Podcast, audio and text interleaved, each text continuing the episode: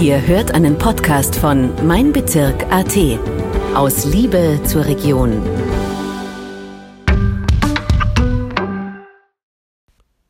Sport und Herzschwäche. Ein Tabuthema. Viele Menschen, die an Herzerkrankungen leiden, glauben, dass Sport für sie kaum noch möglich ist. Aber stimmt das überhaupt? Was ist möglich? Wie viel ist noch gesund? In unserem heutigen Podcast spreche ich mit Sportwissenschaftlerin Anita Birkelbauer über ein Thema, das viele Menschen begleitet. Okay. Äh, oft heißt es, Menschen mit Herzschwäche sollten keinen Sport machen. Gilt das? Ja, es ist von dem her, bei der Herzschwäche ist ja mal so, Herzschwäche ist so wirklich, umfasst eigentlich alles bei der Herzerkrankung. Und da hat sich zum Glück in den Jahren äh, wirklich viel verändert, dass man wirklich sagen kann, früher war es so keinen Sport. Und ja nicht, wenn man herzkrank ist, ja nicht bewegen oder ganz wenig. Und da ist jetzt zum Glück wirklich ein Paradigmenwechsel passiert, hin zu dem, dass Bewegung und Sport eigentlich eine wichtige Säule ist in der Betreuung fast aller Herzerkrankungen. Also das mhm. ist wirklich äh, in der Reha oder danach in der Therapie ist das eine der Säulen. Das kommt da immer mehr in den Guidelines zum Tragen, dass da wirklich ein Punkt die Bewegung ist, weil sie das einfach perfekt nicht nur aufs Herz, sondern so generell auf den Körper, Herz-Kreislauf-System, auf das kognitive System, der Kopf wird wieder fitter. Mhm. Man hat eine Erleichterung im Alltag und von dem her ist das, dass das zum Glück nicht mehr gilt, dass man bei Herzschwäche mhm. trainieren sollte. Also das ist definitiv ein veralteter Ansatz, kann man sagen. Ja, also wirklich. Also das ist jetzt in allen Guidelines, das sind in den letzten zwei, drei Jahren wirklich sehr viele neue Guidelines von, den, von der internationalen europäischen kardiologischen Gesellschaft publiziert worden. Und mhm. da ist es wirklich so, dass die Guidelines die Bewegung fordern und da wirklich, dass man in der Reha probiert, die Bewegung, und dort ist es auch schon eine wichtige Säule, die Bewegung einzubauen. Mhm. Ähm, jetzt haben wir über Herzerkrankungen, Schrägstrich Herzschwäche gesprochen. Äh, welche Formen der Herzerkrankungen gibt es eigentlich?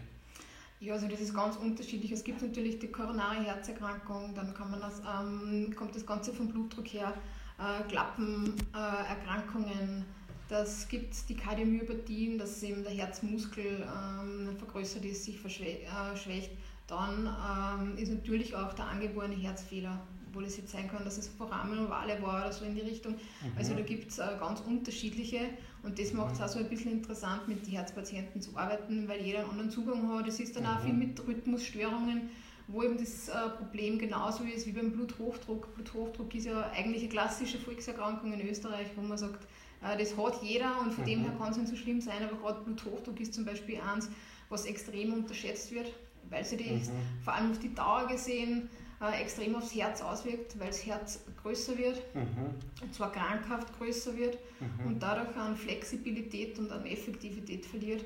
Und das mhm. ist äh, einfach was, wo man sagt, okay, das wird unterschätzt. Und ähm, dadurch, dass sie es viel haben und das Problem ist, am Anfang spürt man es vielleicht nicht. Also das ist so, dass man sagt, ja, man misst. Und der mhm. Konsens ist dann, na, dann misst man nicht, weil dann sieht man nicht, wie hoch der Blutdruck ist. Aber die Folge ist einfach fatal und vor allem, wann dann diese krankhaften Veränderungen da sind, dann ist einfach die Therapiemöglichkeit sehr reduziert. Also das mhm. ist gerade beim Bluthochdruck, was, wo man das nicht spürt. Viele Rhythmusstörungen ist es so, dass die immer wieder mal zum Tragen kommen. Das spürt man dann häufig auch, zum Beispiel das Vorhofflimmern. Ist was, wo Patienten oder Personen das dann schon merken werden, weil einfach trotzdem, es ist zum Beispiel, man merkt es bei der Luft, oder einfach, dass man so nicht mehr so leistungsfähig ist, was beim Blutdruck jetzt nicht so der Fall ist. Äh, aber es ist eben sehr facettenreich und von dem her auch die Patienten und Personen immer wieder ein bisschen unterschiedlich handzuhaben, mhm. gerade in Richtung Bewegungssteuerung und Intensität. Mhm.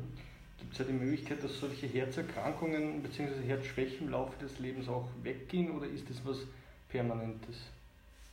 Es kommt natürlich wie zum Beispiel beim Blutdruck immer darauf an, wann das Ganze diagnostiziert wird und was man dann macht. Also gerade der Blutdruck ist was, das kann man äh, am, ein, am Anfang nur sehr gut mit äh, Bewegung und Ernährungsumstellung behandeln. Wenn natürlich ein gewisser Grad einer Erkrankung äh, zutage kommt, dann ist einfach die Bewegung ergänzend eine sehr wichtige Therapie oder auch im medikamentös äh, sehr wichtig, dass man das richtig einstellt.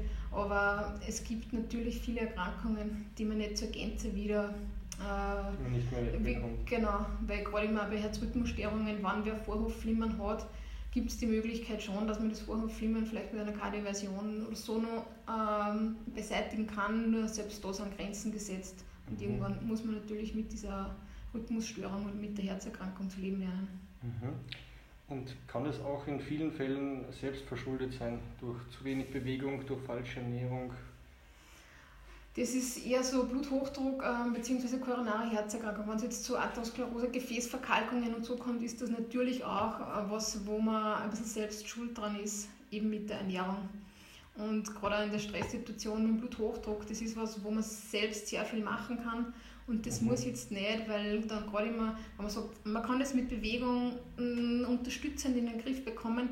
Wir reden da nie von Leistungssport. Bewegung wird dann immer gleich wieder äh, gleichgesetzt mit Leistungssport und man muss extrem trainieren. Also in dem Bereich das sind wir gar nicht und in dem Bereich wollen wir gar nicht rein, aber einfach mhm. diese Ausgleichsbewegung im Alltag, was schon auch intensiv sein darf, aber sicher kein Leistungssport sein muss. Mhm. Da ist das, wo man sagt, äh, das wäre sicher von Vorteil. Mhm. Du warst ja auch lange Zeit in der Reha tätig. Mhm. Ähm, bekommen Patienten und Patientinnen eigentlich nach einer Untersuchung konkrete Empfehlungen, wie intensiv der Sport sein darf? Was sind da die Herausforderungen dabei? Ja, die Herausforderungen sind sicher mal gleich, dass jeder nicht gleich gestrickt ist. Also dass Bewegungsempfehlungen, dass das ganz wichtig ist, dass die individuell passieren. Weil jeder hat ein anderes Level einer Erkrankung, man hat vielleicht einen anderen Fitnessstand, bevor der äh, bevor die Erkrankung zutage gekommen ist, gehabt. Und von dem her ist es ganz wichtig, dass man mal auf das eingeht, von wo geht man aus. Also am Anfang wird es bei den meisten der Fall sein, dass sie mal Belastungs-EKG beim Arzt gehabt haben, selbst mit der Herzerkrankung, dass man einfach einmal schaut, wie funktioniert das Herz in der Belastung. Und Belastung kann jetzt auch sein, ich laufe zum Bus. Also da sind wir jetzt auch nicht beim Sport, sondern da ist wirklich so, dass man sagt, wie funktioniert das Herz im Alltag. Und da ist eben äh, Treppensteigen, äh, zum Bus gehen, zum Auto laufen. Das sind einfach so Alltagsbewegungen und das probiert man anhand einem Belastungs-EKG zu simulieren und mhm. da einmal schauen, wie das Herz funktioniert und anhand dieser Untersuchung kann man dann Bewegungs- oder Intensitätsempfehlungen geben, wie die Belastung zu steuern ist, weil das sieht man dann auch, kommt mhm. In der Intensität zu vermehrten Rhythmusstörungen, wie funktioniert der Blutdruck in der Belastung, ist der vielleicht belastungsabhängig, dass das besser wird oder schlechter wird. Es gibt ja einen sogenannten Belastungshypotonus, das heißt, dass man dann in der mhm. Belastung nur einen höheren Blutdruck hat. Ich meine, das steigt in der Belastung, aber der steigt dann einfach überproportional, dass man sich das dann anschaut.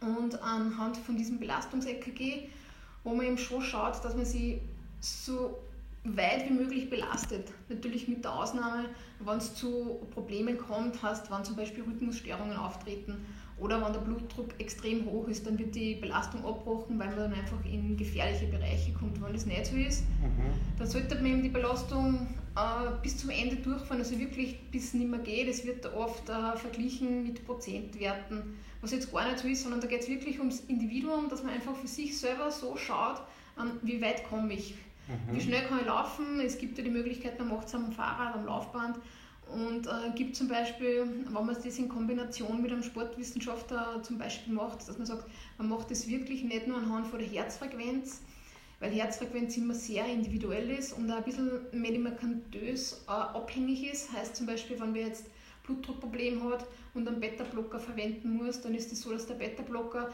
nicht nur den mhm. Blutdruck beeinflusst, sondern auch die Herzfrequenz beeinflusst mhm. und das natürlich dann auch wieder auf die Trainingsherzfrequenzen Einfluss hat, weil oft werden eben Trainingsherzfrequenzen empfohlen, mhm. die häufig anhand von Formeln berechnet werden. Das ist so ein bisschen problematisch, weil eben die Herzfrequenz auch individuell ist und nicht an einer Formel.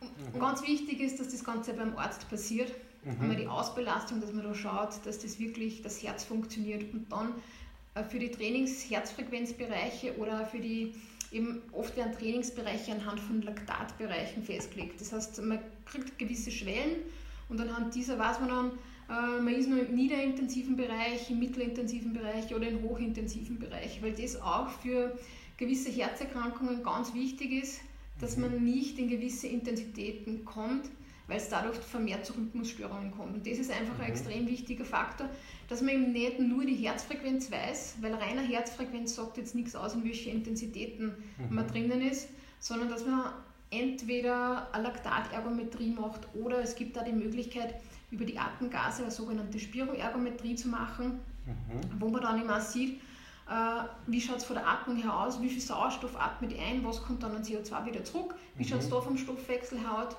und es gibt auch die Möglichkeit, ähm, eben die Intensitäten festzulegen, wo es für die Patienten passt und wo man dann auch sagen kann, okay, rein von den Rhythmusstörungen her, du bist im nieder- oder mittelintensiven Bereich und da habe ich keine höhere Wahrscheinlichkeit, weil zum Beispiel bei Kardiomyopathien ist das schon ein Faktor, dass man weiß, in welche Intensitätsbereiche kann man gehen, weil es dort mhm. vielleicht vermehrt zu Rhythmusstörungen kommen kann.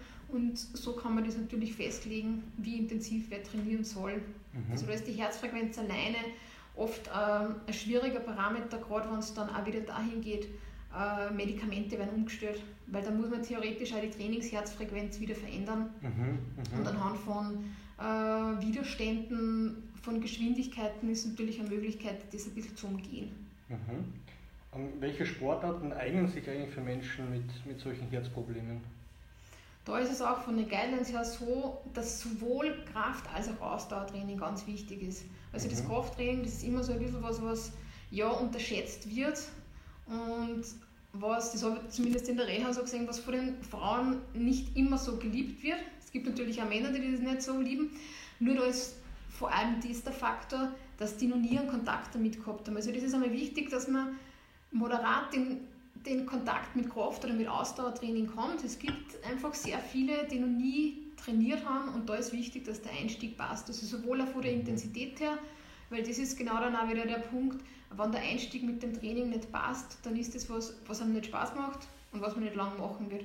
Mhm. Und es ist, das habe ich in der Reha gesehen, wenn die Personen richtig eingeführt werden, dann haben die wirklich auch die Motivation, Krafttraining durchzuführen. Das muss nicht viel sein, das müssen nicht 50 verschiedene Übungen sein, sondern einfach die wichtigen Muskelgruppen. Mhm. Mit der Zeit wird man dann eh selbst ein bisschen flexibler oder probiert mal was aus. Aber da ist einfach ganz wichtig, dass man sowohl Kraft- als auch Ausdauertraining macht. Mhm. Die Guidelines orientieren sich da oft an der WHO da ist es so, dass man sagt, zu 75 Minuten äh, intensivere Belastung, 150 Minuten moderate Bewegung. Mhm. Also das ist über die Woche gesehen ja eigentlich gar nichts. Wenn man sagt, zweieinhalb Stunden, das ist die, wenig, ja. die zweieinhalb Stunden, die müsste eigentlich jeder irgendwie machbar haben. Und mhm. von dem her, und selbst beim Krafttraining sagt man dann ergänzend dazu, werden zweimal pro Woche Krafttraining, zwei bis dreimal. Mhm. Also von dem her gut. Mhm. Weil dann hat man auch, und das ist gerade fürs Alter auch wichtig, wo die Muskelmasse dann noch schneller abnimmt als im jungen Alter, dass man einfach die Muskelmasse erhält. Also das mhm. ist das ganz wichtige Ziel. Uns geht es nicht darum, Muskelmasse aufzubauen oder vielleicht nur auf einen Marathon zu trainieren, sondern dass man wirklich auch schaut, dass man die Aktivität und das Leistungsniveau erhält. Gerade mhm. auch wieder Richtung Alltag und ähm, da ist vielleicht beim Krafttraining noch, dass man sagt, je nachdem, wann jetzt wer zum Beispiel am Brustbein aufgemacht worden ist, wann wer einen Schrittmacher oder einen Defibrillator bekommen hat, dass man da einfach schaut, dass man am Anfang zumindest in dem Bereich bleibt, dass der Schrittmacher nicht gefährdet ist. Da gibt es einige Bewegungen, die man am Anfang gar nicht bis sehr moderat machen sollte, einfach weil das Problem ist, dass natürlich dort, wo der Schrittmacher implantiert worden ist, man ein bisschen ähm, gereizt ist und vielleicht leichte Entzündungen hat und vor allem auch, weil es um die Sonden dann geht. Beim Schrittmacher gehen dann Sonden zum Herz und mhm. da kann es schon sein, dass man gewisse Einschränkungen hat, damit die Sonden nicht brechen.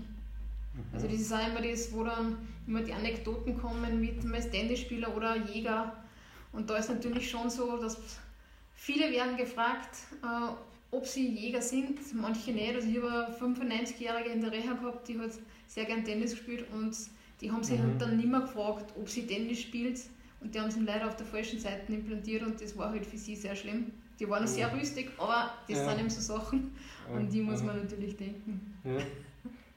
Wenn wir jetzt über die Sportarten äh, so sprechen, die, die für Menschen mit Herzschwäche empfehlenswert sind, äh, sollte man eigentlich den Sport alleine machen oder ist das in der Gruppe sinnvoller? Was, was würdest du da sagen? Es hat beides Vor- und Nachteile. Also natürlich ist die Motivation gerade bei der Gruppe viel größer, weil da kommt dann auch immer der soziale mhm. Aspekt dazu. Mhm. Ähm, gerade wie es jetzt da war, das ist viel abgegangen in der Corona-Zeit, natürlich diese Gruppe. Es ist dann, dass sie ja darüber hinaus vom Training noch mehr entwickelt. Also das ist einfach das, äh, was der Vorteil von der Gruppe ist. Der Nachteil von der Gruppe ist natürlich, dass es so wie immer ein äh, Glied gibt, das ein bisschen besser unterwegs ist und einer, der vielleicht nicht ganz so gut unterwegs ist. Mhm. Und äh, deswegen ist natürlich das Einzeltraining von dem her effektiver, weil man wirklich effektiv mit einer Person mit den individuellen Intensitäten und Übungen arbeiten kann. Und das ist einfach was, wenn man eine Gruppe hat, was immer wieder der Fall ist, die extrem rücksichtsvoll sind, ist eben auch zum Beispiel, wenn man sagt, ich habe eine Nordic Walking Gruppe oder eine Wandergruppe, dann ist es wichtig, dass man sich nicht nur an die Führenden, an die Schnellen orientiert, sondern dass man auch schaut, okay, was ist mit dem Letzten. Entweder man teilt die Gruppe je nach Leistungsniveau oder wenn ihr eine gemeinsame Gruppe habt, die sagen, ich will gemeinsam marschieren, dass man dann trotzdem oder extrem auf den Rücksicht nimmt, der natürlich der Schwächere ist, weil dann mhm. das auch ein Punkt ist bei vielen, die eine Herzerkrankung haben, dass vielleicht die aktuelle Belastung gar nicht als so anstrengend empfunden wird, sondern dass man diesen Rückschlag, dass vielleicht das fürs Herz so anstrengend war, dass man das erst am Tag danach oder zwei Tage danach merkt und von dem her dann der Einbruch immer erst am Tag danach kommt. Das ist äh, vielleicht bei Kardiomyopathien, wenn man weiß, das ist von der Atmung her oder so nicht so gut, wie es sein sollte. Und dann ist man vielleicht am Tag selbst, das kann auch die Gartenarbeit sein, dass man da halt sehr motiviert ist an so Tagen wie heute, wenn das Wetter extrem schön ist und der Frühling kommt, dann mag man natürlich im Garten extrem viel weiterbringen. Mhm. Und das kann aber dann am Tag drauf oder zwei Tage drauf spürbar werden und von dem her ist auch genau beim Sport das Gleiche, dass man sagt, Motivation ist gut, von dem her ist die Gruppe natürlich perfekt, mhm. aber manchmal braucht es einfach individuelles Training, gerade wenn man sagt, man will vielleicht in neue Sphären von Übungen vortreten oder man mag auch was einmal ausprobieren, da ist es sicher besser, wenn man das einzeln im Setting macht, weil man so einfach erstens nicht den Druck von den anderen verspürt und man sich einmal auf sich selbst konzentrieren kann, die Fehler mhm. machen kann, die man macht und von dem man dann wieder so gestärkt rausgeht. Mhm. Äh, gibt es, was diesen Sport betrifft, auch geschlechtsbedingte Unterschiede zwischen Männern und Frauen? Na, so eigentlich gar nicht. Eben nur das, was ich zuerst schon gesagt habe, dass natürlich bei gewissen Altersgruppen gerade der Zugang zum Krafttraining einfach was ist, wo die Erfahrungen fehlen, gerade bei Frauen, weil die mit dem mm, nicht so affin sind wie die Männer mhm. und dass da manchmal ein bisschen eine Hemmschwelle gegeben ist, aber sonst, also egal welches Geschlecht, wenn man das richtig anstellt und wenn man die Leute richtig einführt, dann ist es so, dass sowohl Männer als auch Frauen Kraft- und Ausdauertraining machen. Das ist dann eher so das Individuelle. Natürlich, der eine hat eher, äh, der bevorzugt eher das Krafttraining, der andere ist lieber in der Ausdauer. Äh, wichtig ist trotzdem, dass man beides ein bisschen macht und sonst gibt es eigentlich keine Unterschiede. Mhm. Und wie sieht es mit den altersbedingten Unterschieden aus, jetzt von den verschiedenen Altersgruppen her? Gibt es da vielleicht Dinge, die man im Alter jetzt besser nicht so üben sollte wie in, der, in eher jüngeren Jahren?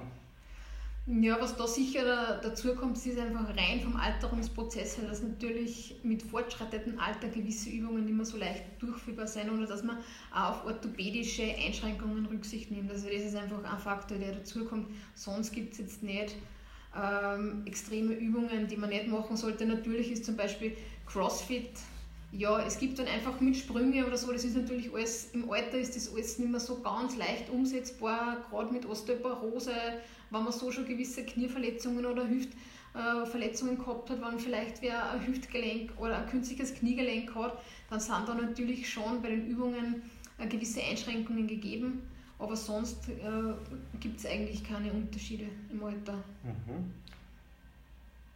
Was sollten Menschen äh, mit Herzschwäche beim Sport vermeiden? Immer extrem intensiv trainieren. Also das ist einfach wirklich, man soll äh, sich Trainingsbereiche geben lassen, also indem man wirklich reingeht und dass man immer ans Limit pusht. Weil dadurch, man spürt es immer erst später, das ist auch so ein bisschen, was jetzt oft bei Corona ist, man spürt es nicht direkt, sondern man spürt es am Tag drauf. Und dann ist wieder mhm. die Sorge da, es ist was beim Herz Wobei das ist dann gar nicht das Herz selbst, sondern das war einfach, dass das Training zu anstrengend war. Natürlich, anstrengendes Training ist beim Gesunden genauso, dass das am Tag drauf zum Spüren ist. Mhm. Aber das Problem bei einem Herzerkrankten kann immer sein, dass das Herz überlastet wird und dass dadurch eben das Herz, ja, dass man das Herz so überlastet, dass es vielleicht wieder zu Ergüssen kommt, zu Pleuraergüssen und die dann wieder äh, gewisse Einschränkungen mit sich bringen, wo man dann mit dem Arzt wieder schauen muss, äh, mhm. gibt sich das wieder, beziehungsweise schauen wir mal, dass wir das in den Griff kriegen und erst dann wieder zurück zum Training. Also da ist dann auch so ein bisschen äh, Zusammenspiel zwischen einem Sportwissenschaftler, Trainingstherapeut oder Arzt da wichtig oder Physiotherapeut, äh, dass man da dann auch schaut, okay, vielleicht soll der Arzt da mal drauf schauen, ob von dem her alles passt. Wenn der über mehrere Tage das Problem hat, dass von der Atmung her was nicht passt, aber ja, sonst mhm. eben diese immer extremen hochintensiven Belastungen, das ist sicher was, was einer, der mhm. eine Herzerkrankung hat, meiden sollte. Kannst du da eigentlich auch eine, eine Leistungsgrenze beim Sport erkennen, beziehungsweise wie, wie kannst du das erkennen und, und dann eben auch in, in, in einen Ratschlag verwandeln? Ja, erkennen im dem Sinn kann man das nur, wenn man eben, wie zuerst schon gesagt, äh, Belastungs-EKGs äh, bzw. eine Leistungsdiagnostik macht. Weil wenn man jetzt physiologische Parameter hat, äh, wie es bei den Testungen möglich ist, dass man die kriegt, sei es jetzt über Spiroergometrie, wo man sich einfach anschaut, gibt es vielleicht beim Herz oder bei der Lunge einen Knackpunkt, wo man nicht drüber trainieren soll oder eben anhand von Laktatschwellen, wenn einfach der Körper in Bereiche kommt, wo der Metabolismus nicht mehr so rund läuft, wie er soll, heißt das eben zum Beispiel vermehrt äh, die Problematik sein kann, dass man Rhythmusstörungen kriegt, dann sollte ähm, diese, anhand von diesen Laktatschwellen zum Beispiel kann man das dann festlegen, wie die mhm. Intensitäten zu handhaben sind. Und gerade auch bei der Spiroergometrie, also viele Guidelines von der Europäischen Kardiologischen Gesellschaft empfehlen eine Spiroergometrie, weil man anhand von der Spiroergometrie das eben sehr gut festlegen kann, in welche Bereiche man trainieren sollte. Mhm. Jetzt ist natürlich ein Thema der vergangenen Jahre und immer noch ein aktuelles Thema ist natürlich Corona. Damit verbunden auch Quarantäne und damit verbunden natürlich auch, dass man in den eigenen vier Wänden irgendwo eingesperrt auch äh, sein kann, wenn man in Quarantäne ist. Ähm, ist es sinnvoll für Menschen mit, mit Herzproblemen alleine zu Hause zu trainieren? Natürlich kann man auch zu Hause alleine trainieren, das ist überhaupt keine Frage wenn natürlich eine gewisse Zusatzerkrankung, weil oft ist ja, wenn man herzkrank ist, dass man zum Beispiel an COPD leidet, das heißt, dass man dann multimorbid ist, gibt es natürlich eine gewisse Grenze, wo man dann sagt, es ist nicht mehr so förderlich, alleine zu trainieren, einfach wann was passiert.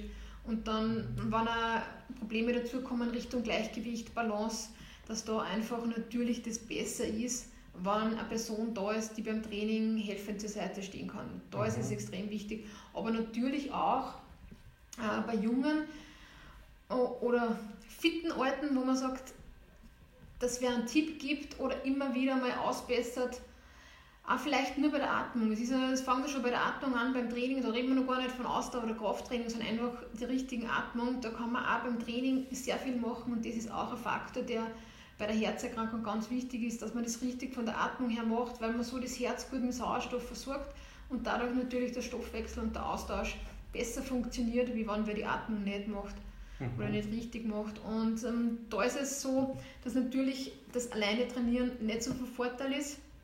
Und das ist ja immer wieder was, weil viele sagen, naja, jetzt habe ich eine Herzfrequenz oder einen Trainingsbereich bekommen, aber die wissen nicht, was sie damit anfangen sollen. Und da ist es einfach mhm. wichtig, gerade beim Einstieg, dass man dann nicht selbst herumprobiert, sondern dass man sich vielleicht ähm, einen Trainingstherapeuten, Sportwissenschaftler sucht und dann sagt, ja, wir probieren oder wir tasten uns heran, dass die Personen lernen, die Intensität einzuschätzen. Mhm. Es wird häufig, ähm, in, der, in der Reha wird da häufig zum Beispiel die Borg-Skala verwendet. Das ist so eine Skala zwischen 6 und 20, mhm. wo die Patienten immer gefragt werden, wie schätzt du das ein? Man macht das auch mit Sportlern, wo man immer sagt, naja, wie hat der, wo ist so das eigene Körpergefühl vor einer Belastung? Mhm. Und da geht es wirklich darum, anhand dieser Trainingsbereiche oder dieser Herzfrequenzen, die die Personen bekommen, mhm. sollte man ein gewisses Körpergefühl entwickeln, mhm. dass man weiß, okay, draußen kann ich mich so belasten. Wenn jetzt da unten nur die Walken geht, dann sollte in dem und dem Bereich, dann sollte mein Körpergefühl so sein. Und das ist auch ein gewisser Lernprozess, wo es am Anfang immer eine Begleitperson braucht, weil das Körpergefühl ein bisschen manchmal aus dem Gleichgewicht ist. Und dass man da einfach schauen kann, okay, das ist so ein bisschen ein resetten und ähm, anpassen, dass man die richtige Intensität findet. Und da braucht es manchmal wen, der dann sagt, du, äh, schau mal auf die Herzfrequenz, dein eigenes Gefühl ist so, aber eigentlich bist du trotzdem schon zu intensiv. Das mhm. andere ist, was auch immer wieder beobachtet wird, es gibt auch zu wenig intensiv. Also mhm. es gibt da diesen Bereich, äh, dass man sagt, die Bewegung und der Sport, die müssen eine gewisse Schwelle überschreiten. Erst dann ist es effektiv. Und das mhm. trifft genauso bei Herzpatienten zu. Also wenn, die, wenn wer ähm, zum Beispiel einen Herzinfarkt gehabt hat, ist, auf, ist am Anfang natürlich extrem schwierig. Herzinfarkt ist eine Diagnose. Aber selbst es gibt dann Personen, die kommen wieder zurück und äh, habe einen gehabt, der fährt dann fünf Jahre später ein Radrennen über 300 Kilometer und ist extrem erfolgreich, weil sein Ziel war, das Ziel zu erreichen. Mhm. Wurscht in welcher Zeit. Und das hat er erreicht und da ist es einfach so, dass man sagt, ja, das Ziel ist jetzt nicht, wir wollen nicht mehr Weltmeister werden, aber wir wollen eine gewisse Belastung wieder machen wollen und da mhm. ist natürlich auch wichtig, dass ein Training eine gewisse Intensität hat. Mhm. Auch für den Transfer in den Alltag. Da reden wir gar wieder nicht nur vom Sport und von der Bewegung, sondern einfach für den Alltag, dass man eine gewisse Intensität beim Krafttraining und beim Ausdauertraining braucht, damit mhm. sich das positiv in den Alltag auch wieder auswirkt. Mhm. Ein Thema ist ja auch oft äh, Long-Covid, beziehungsweise einfach die Folgen einer, einer Corona-Infektion. Äh, was kann das für Folgen für Herzpatienten haben und was kannst du dann machen als, als Sportwissenschaftlerin? Die Folgen, also die ersten Folgen natürlich einmal beim Arzt checken lassen. Das ist einfach wirklich, ob gerade wenn wer schon herzkrank ist, ob da nicht zusätzlich zum Herzen noch was dazugekommen ist. Also das ist einmal, mhm. das wäre gut, wenn man dann einen Herzcheck machen lassen würde. Und dann ist ganz wichtig, wobei das trifft nicht nur auf die Herzpatienten zu oder Personen, die immer Herzerkrankungen haben, sondern generell moderater Einstieg. Mhm. Weil da ist so Corona wie bei jeder anderen Infektion auch. Man liegt vielleicht zwei, drei Tage und ist von der Fitness her ein bisschen eingeschränkt. Bei manchen dauert es länger, bei manchen dauert es 10 bis 14 Tage. Und da ist einfach ein gewisser Leistungsverlust gegeben. Man braucht einmal mhm. äh, ein bis zwei Wochen, dass man wieder zurückkommt dass man halbwegs körperlich funktioniert vom Fitnessniveau her und da reicht eben nicht, dass man sagt, ich gehe ein, zweimal raus und schaue, ob der Körper funktioniert, ob ich vielleicht walken, laufen, Radfahren kann, sondern da ist wirklich ähm, zu sagen, es soll moderat wieder eingestiegen werden, weil das kann sich dann wirklich die Spirale nach unten entwickeln. Also da sollte man dem Körper wirklich Zeit geben, dass man sagt, so die zwei Wochen moderater Einstieg, und dann schaut man schon langsam wieder, weil oft sieht man das zum Beispiel auch in der Herzfrequenz, dass die sagen, ich habe jetzt so keine Probleme, aber ich bin vielleicht vom Puls noch äh, fünf Schläge höher, als ich normal gewohnt bin. Und mhm. da ist einfach das zum Beispiel auch ein guter Marker, wo man dann schauen kann, von der Herzfrequenz her normalisiert sich das schon langsam und auch von den Belastungen, dass man mal mit kürzeren Belastungen einsteigt. Also mhm. da einfach wirklich moderater Einstieg würde sie vielleicht da empfehlen, eine Leistungsdiagnostik zu machen. Das muss gar keine hundertprozentige Ausbelastung sein, sollten vielleicht auch gar nicht machen, sondern einmal nur schauen, äh, wo sind jetzt so die Bereiche, wo man in dem moderaten Bereich ist und dann so einsteigen und schön langsam wieder an die alte Belastung herantasten. Also da ist wirklich mhm. auch so, wie zuerst das war, wenn man zu viel macht, ist bei Corona häufig auch dann der Rückschlag, dass man am Tag drauf, also gerade bei jenen, die so Richtung Long-Covid gehen, sieht man das immer, wenn die Belastung zu hoch ist, dass sie das erst Stunden später oder am Tag drauf merken und mhm. die sagen, ja, es war ein Tag war top und dann die nächsten zwei Tage habe ich nicht einmal 100 Meter spazieren können, weil ich einfach körperlich nicht leistungsfähig war. Und das ist natürlich auch was, wo man sagt, Long-Covid, ja, schwieriges Thema. Nita Birkelbauer, vielen Dank für das Gespräch. Bitte gerne. Das war ein Podcast von Mein Bezirk AT. Vielen Dank fürs Zuhören und bis zum nächsten Mal. Aus Liebe zur Region.